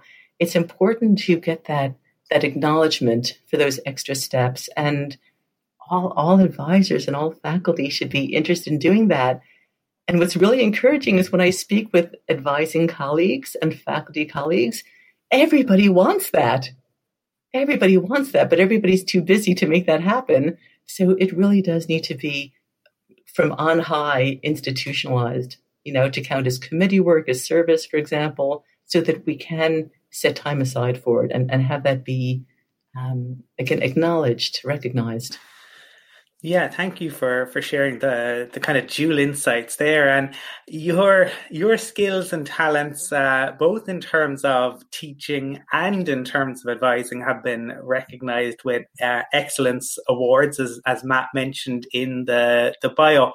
Maybe you could tell us uh, a, a, little bit about those, and also, I suppose, um, in terms the uh, the advising awards um, were from NACADA. How how did you first come come across And um, get involved with the the organization? Oh, I'm very grateful to have been introduced to NACADA by uh, a couple of administrators on my campus who went out of their way to ensure that that advisors have membership or have the option for membership in NACADA, could receive the NACADA journals, and I love NACADA. Um, it's wonderful that administrators connected to advising also attend conferences and webinars. NACADA, I'm not sure if this is quite, I guess I'm more embarrassed to talk about awards. so I'm not quite sure if I'm answering your question directly, but you know, awards come just from listening to students you know, it's just a matter of of listening to them and and when they, they will tell us what they want. They do. And we find ways to meet that. And I think it's important for all students to know that um, whether it's in the classroom or whether it's in an advising session, there's always a way forward. I've never seen any situation too dire or too complex that doesn't have a path to success, right? In other words, it frees the students, it lifts students out of that that those difficult conditions. So that's that's just honestly what, what that's about. Uh, and I'm grateful to, no, I it's not too glossing over, but I don't know it's embarrassing. But, but um, you know, I'm grateful to NACADA as, as other advisors, I'm sure are as well, of course, for those opportunities. And I love that NACADA is so student centered. There's always a push pull for advisors, for faculty, for administrators a push pull between the goals of the institution and the goals of the student. And I think that it's important that NACADA continue to be focused on student goals and what what advances those. And honestly, when we're focused on student goals, those do align or should align with the goals of the institution as well. So um, wonderful for NACADA. I'm not sure if I've completely answered your question. I think you you have you've done a you've done a really okay. lovely job. Uh, it, I think just hearing the, the this you can hear within within you and within the answer how central students are to your approach. It's it's the job description. I mean, anyway, and it's why anybody goes into this work. I, I would hope, right? I, you know, one something too about NACADA is I've met the nicest people. Advisors are just really nice you know, I was so impressed by that. These are such good hearted people. And again, sort of the, the common bond, right, between advisors and teachers is we're the ones who are working on the front lines with students. So we know directly what students need. And um, throwing this in perhaps for no particular reason except that to, to bring administrators also more into the fold because we, we all are interested in student success. And I think would be great to have those perspectives perhaps align a bit more at times. By my, my own view is that every administrator should also at some point teach or else be immersed in advising, but should also be doing some work on, on again the front lines with students, just just to really know to to, to have that proximity to what students say directly. Yeah.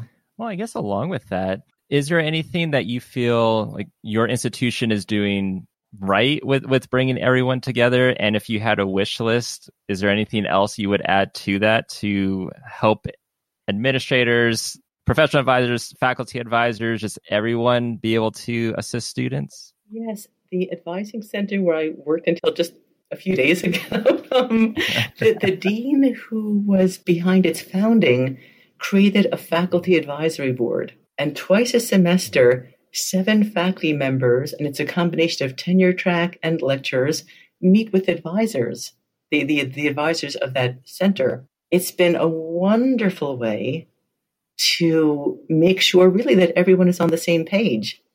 So, so faculty get to learn from advisors, advisors learn from faculty. It, it's always a two way street, which should be obvious to anybody, right, who, who works in, in any field, really. So it's been wonderful too. And I know that faculty colleagues have also said that then they felt that administrators were really listening to the perspective of both both cohorts faculty and, and, advisors advisors faculty. That is something i would love to see every advising center have. I think every advising center should have a faculty advisory board for faculty that counts as service for staff I think we have to do something to have that account. Again, maybe maybe it could be that staff also give presentations at some of these, but there it, it's just a win-win for everyone involved, you know, and it, it strengthens the the back and forth and the natural the naturalness of exchanges between faculty and staff. You can tell that that's my, my, my primary issue right now. So that's something that's happened on my campus with one advising center. Would love to see that for advising centers everywhere, you know, across the land, right? Every every place I think should have that. Yeah, I think that that sort of knowledge exchange is is so valuable right across higher ed for for, for advisors, for faculties, but right throughout, um, you know, di- different aspects of, of higher ed, and even the knowledge exchange that we have between advisors and, and students and faculty and, and students, I think has a, an important role to, to play in, in learning. Um, Jennifer, I, I, one of the things that, that struck me as I um, was kind of um, preparing for the interview was um, I know you spent a little bit of time in Europe. Um, I'm, I'm wondering if you could, uh, I suppose, as somebody based, uh, you know, across the Atlantic, could you talk a little bit more about that? Yes, it's. I would say that that experience has reinforced a, a love that I had already, which is for international cultures. I've, i work a lot with international students. I'm a strong advocate for the advantage of speaking other languages or taking other opportunities such as study abroad. They are invaluable. You know, something that a one of my writing professors had said once, which really applies to being overseas as well, is it and apply to exchange students, international students, is that when you are on your own, you know, it came up in the course of this, in the context of this writing classes, uh, being in a, in a writing class like that, it throws you back on your own resources. Travel, you know, it, it opens you up. It's so important now. You know, we're very globally oriented. We, we must be, we are sometimes, you know, we, we, everybody benefits from that, that cross cultural exchange. And you know, this idea of more than the sum of its parts, hearing about the way things happen in other societies, other cultures. We talk about diversity in all kinds of ways, and added to that is diversity of background internationally. And that leads also to diversity of, of thought, diversity of approach. So I, I love that work when when international students come to my office, I, I feel that I learn as much from them often as they do from me. Customs, cultures. There's often a very different sense of, of time right? Depending on students from different cultures, right? Different, okay. the person from Ireland is like, yes, right? And, and I will tell you that I'm, I'm originally from New York, which has an even more different sense of time, right? You, if you've heard the phrase a New York minute, it's like, okay, we're, and we're off, you know? And sometimes it's not always the, the case. Um, our international students have that extra challenge of adapting to the way things work at a US institution. Different policies, different approaches, different expectations for the classroom, different ideas of how to create assignments, different ideas of withdrawal policies and such. They need, I would say, often extra assistance in adapting to a, a new university system. And it's just, it's always a joy. It's always a joy. And in my classes, when I've had international students uh, among uh, domestic students, you know, right? It's it's always a very good exchange of ideas. So yes, we we it's you know, it's it's a lovely thing. It's opened me also. I don't know if this is too far afield from the question, but certainly in terms of literature as well, it's led me to teach uh, in a way that, that helps our students who are bilingual, for example, to introduce assignments that have a, an element of translation you know, so that they get to bring in their own, their, their native tongues as well. And I think what's happened is that our international students that I work with, they, they understand that there's a respect and a, a tolerance as for, as for all our students, but they, they feel, they tend to feel sort of safe right away or like they've, they've landed well, you know? Um, and, and I, I mean, I don't mean to say as opposed to our, our, our local students, right? Everyone should have that that feeling going to see an advisor. Yeah, it's just been so nice to be able to help our international students also integrate into the new system and show them the ropes. So, yeah, I've participated often in international student orientations and a, a panel about how to help students succeed at, at San Francisco State. It's it's vital work. And it almost seems like as an advisor, or even when you were teaching, with, with a lot of those students like you help them find their voice whether it's through their writing or helping them navigate the system. Now speaking of abroad you attended the NACADA international conference in belgium and you actually also got to present there. And, and you've also attended other conferences you know, whether it's a regional level annual level california collaborative conference various conferences was there anything that was special or different about attending like the international conference? And then also, what was the topic that you presented on? Well, you'll never guess. It was about creating a bridge between staff and faculty. oh no, really? Something completely different. yes. Um, two things were wonderful about that. More than two, really, but but one was getting to see who from the states, Matt. also ventured to, to Belgium in this case. It was so wonderful to see that you were so sweet to, to turn up. Thank you so much. Um, I mean, I mean to come and to, to be there for your own presentations, but also come in and sort of go out of your way to find me was just so so generous of you. And what was wonderful was that I got to hear the international perspective on this same topic. How are how are how are campuses abroad dealing with this issue of creating more communication between academic advisors and faculty? And some campuses internationally are already creating that. I, one campus told me that they have meetings often with faculty. That's just part of their work. And other campuses uh, internationally were having the same disconnect between those two groups. So it, that told me that it's not just national, it's not just a US issue. So that was very interesting. It was great too because um, it's just, it's such a pleasure. There's something about meeting people from other countries that is so exciting. Um, when one feels that one will be enriched by the very encounter, and that that does happen. I will say that it also enabled me. You, you mentioned something about um, Tintin and and this this work I've done apart from either teaching or advising for uh, the comic book character, and uh, that company is based in Belgium, so it also allowed me to to reconnect with with people connected to Tintin in Belgium, which was also lovely, and continue that that connection. Um, and one of the people at the conference also knew about Tintin. so that was great. Somebody from Japan who showed me on her phone, she had pictures of Tintin. It was really, it was really fun.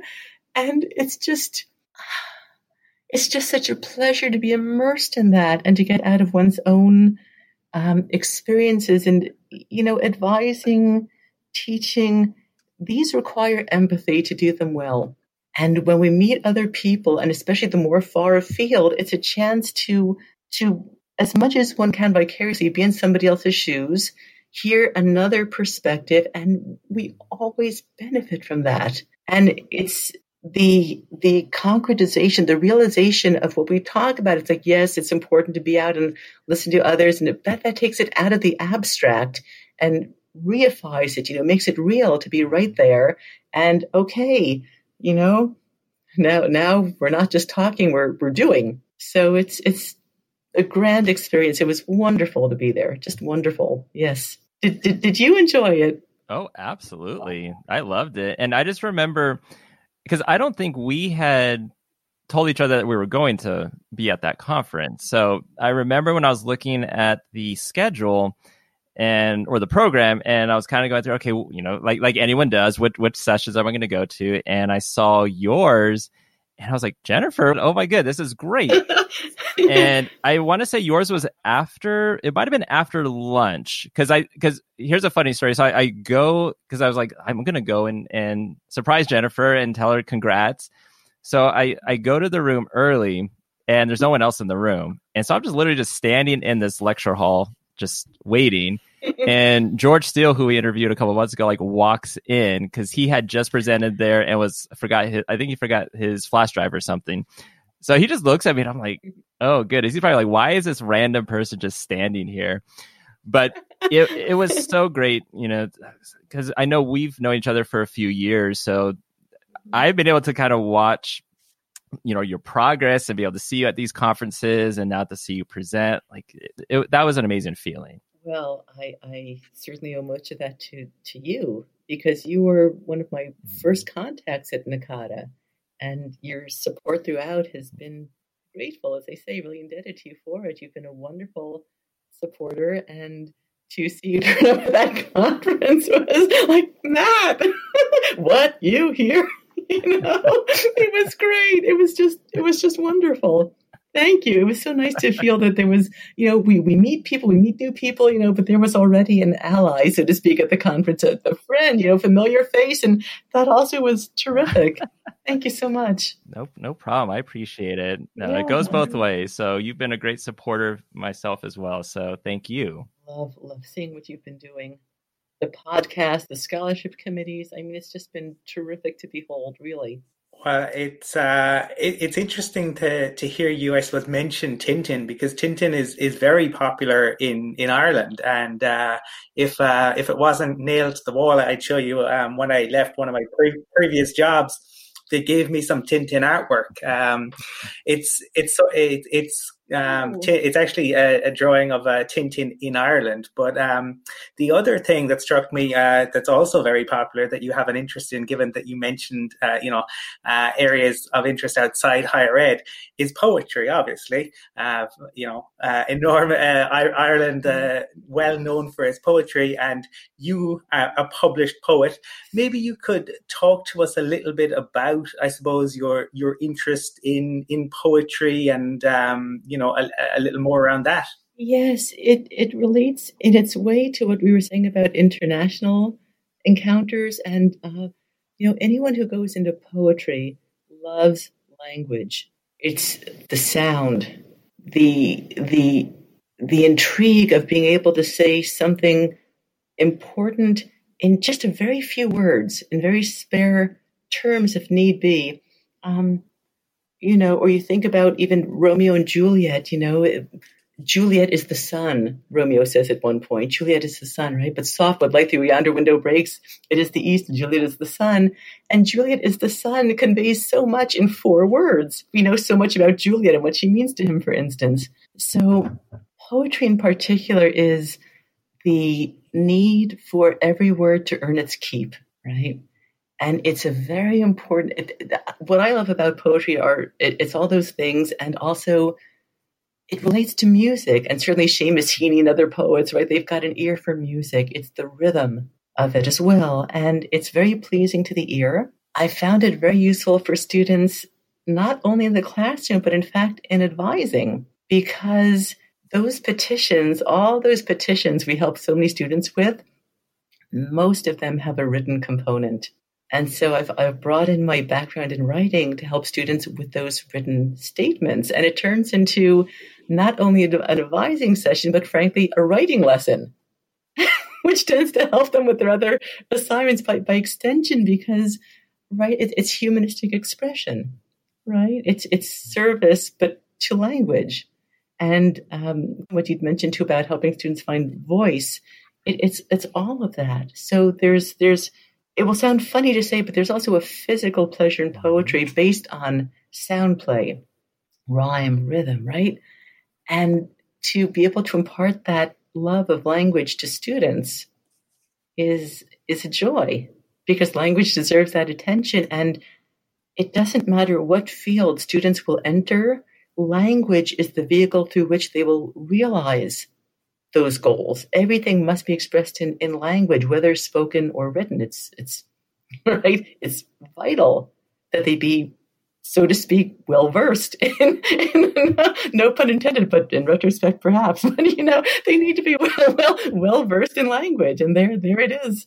Oh yeah, absolutely. And it's it's great that with anything there's always you can always find a connection to it. And in this case bringing everything to academic advising. So I know one of the other things that you're passionate about is student scholarships.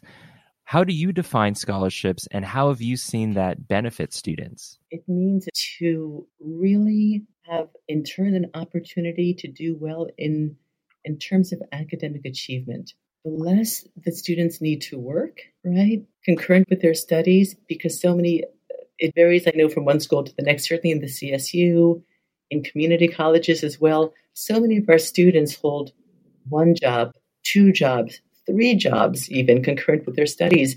I can tell you how so many of my students are now working for DoorDash, Uber Eats, you know, and, and I, during these pandemic times, one, one worries about them too. You know, we want to protect our students what scholarships do, right, twofold. Certainly, of course, the financial aspect. Mm-hmm. And so when students need to work or can work fewer hours or perhaps no hours concurrent with their studies, they can focus more on their coursework. Mm-hmm. That's very important in terms of equity, right? We talk about equity, closing the achievement gap. Families with greater resources often are in a position that allows their, their children not to have to work while they're going to school. So I'd like to see that opportunity for all our students that if they work, it's because they choose to, because it advances them in their field of choice, not because they need to to support themselves. It alleviates then a financial burden for families as well. If families are, are helping to foot the bill for tuition, which is frequently the case, it also allows students to build themselves professionally, right? Build their resumes, um, and even even to garner stronger letters of recommendation, perhaps, and job leads from mm-hmm. faculty, if they then are permitted to focus just on their studies, if they can dedicate themselves to a course because they're not distracted with needing to prioritize a job. Yes. In addition, you know, it, it relates directly to retention vitally because students then have the opportunity, if they want it, to participate more in the campus community to seek advising on campuses where it's voluntary, to to explore research and uh, creative activity opportunities through a campus, to join student clubs and organizations, for instance, to attend faculty office hours if they're not uh, in need of sitting that time aside to to get to work. Right. Um, attendance tends to be very badly affected too. If a student then is the boss calls them in to, to substitute for somebody to do an extra shift. And the student says yes because they need the money and they don't want to say no to the, the boss. So that that can affect attendance as well. So these scholarships are are vital for that too uh, for allowing students to feel really part of the academic community focus on their studies. On my campus, there's even one scholarship which is specifically for students who have not earned more than a 2.5, because the donor of those funds felt that if he had not had to work while he was a student, he would have performed better academically. And it is true. You see that no shock, right? When students have have that money, they their grades improve. You know, I would say too that we talk often in advising about students with mental health issues, and it is um, it is very important. And what I've seen, which I think won't surprise anyone, is that when students have more money, that can lead to better living conditions, right? Can alleviate basic food issues. A lot of the or basic needs issues. A lot of that anxiety and depression disappear. And I think that I'm not sure what's happened. I, when I was a student, I just want to say that I never heard this mm-hmm. discussion of students presenting with mental health issues. They are real, they're there. But often I think that because students hear this language, I think that they're often incorporating that. And in fact, it's externally induced. Sometimes it is internal, and there are times when counseling is needed and medication is needed, certainly often I see working directly with students that once a scholarship appears, oh my God, it's like a lot of the weight of the world is lifted from their shoulders. All of a sudden, their tuition is covered. They don't have to worry. They feel more autonomous. You know, they they have something in their record that for future employers also shows a student's promise for future. So it serves them in in all these ways. So I, I am yes a big big fan of scholarships. Absolutely. Jennifer, I suppose we're recording this um, just to, to, as we move towards the end of January, and I'm, I'm conscious that as you, have mentioned, you're already you are stepping into a new role. But um, as we are in this this new year, I'm and um, you know I, I, I love your attitude. So I'm wondering, are are there any um, particular um, goals or, or, hopes that you have for the rest of, of 2021?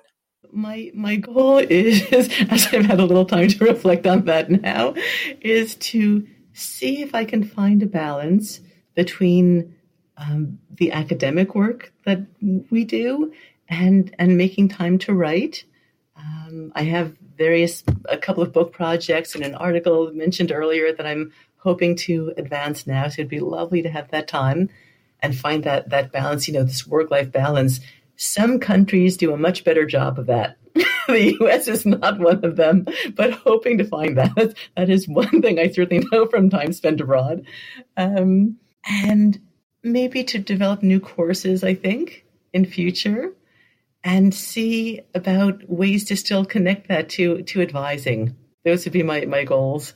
Well, Jennifer, I hope you have a wonderful 2021. We appreciate you being on the podcast. And I know when we met, it was at the California Collaborative Conference. And at one of those conferences, at the Riverside Conference in 2018, I remember you came up to the table and you were telling me how wonderful of experience you were having at the conference, and then you uh, left to go to another session. And Chris Linfelt was right next to me, and when you had left, he was like, "She's, you know, she seems so happy I think it's just how she goes about the world and takes in everything. It's it's kind of like this positivity and looks at the bright side of everything. And I said, then that's that's Jennifer. And eh, you know, if she's smiling, anyone she's talking to, it makes you want to smile too. So I definitely appreciate getting to know you and your friendship, and I look forward to seeing continued all the great things that you're going to be doing.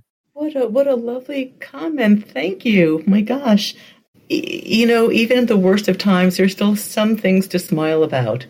And humor is just, I don't know, it's just, just the approach that somehow, I don't know, things make me laugh a lot. I don't know what to say.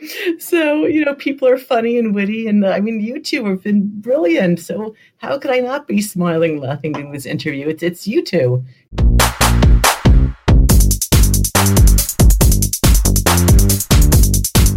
Thank you so much, Jennifer, for being part of the podcast. Honestly, it's been a joy getting to witness how much you do in the academic advising community and being a colleague and also a friend. If you wish to contact Jennifer, you can reach her at jarin, that's J A R I N, at sfsu.edu. And we are at the end. Thank you, as always, for joining us. If you don't already, subscribe to this podcast and also follow us on social media Facebook, Twitter, and Instagram at Advising Podcast. We'll be back for episode 30. Take care, Advising family. And as always, keep advising.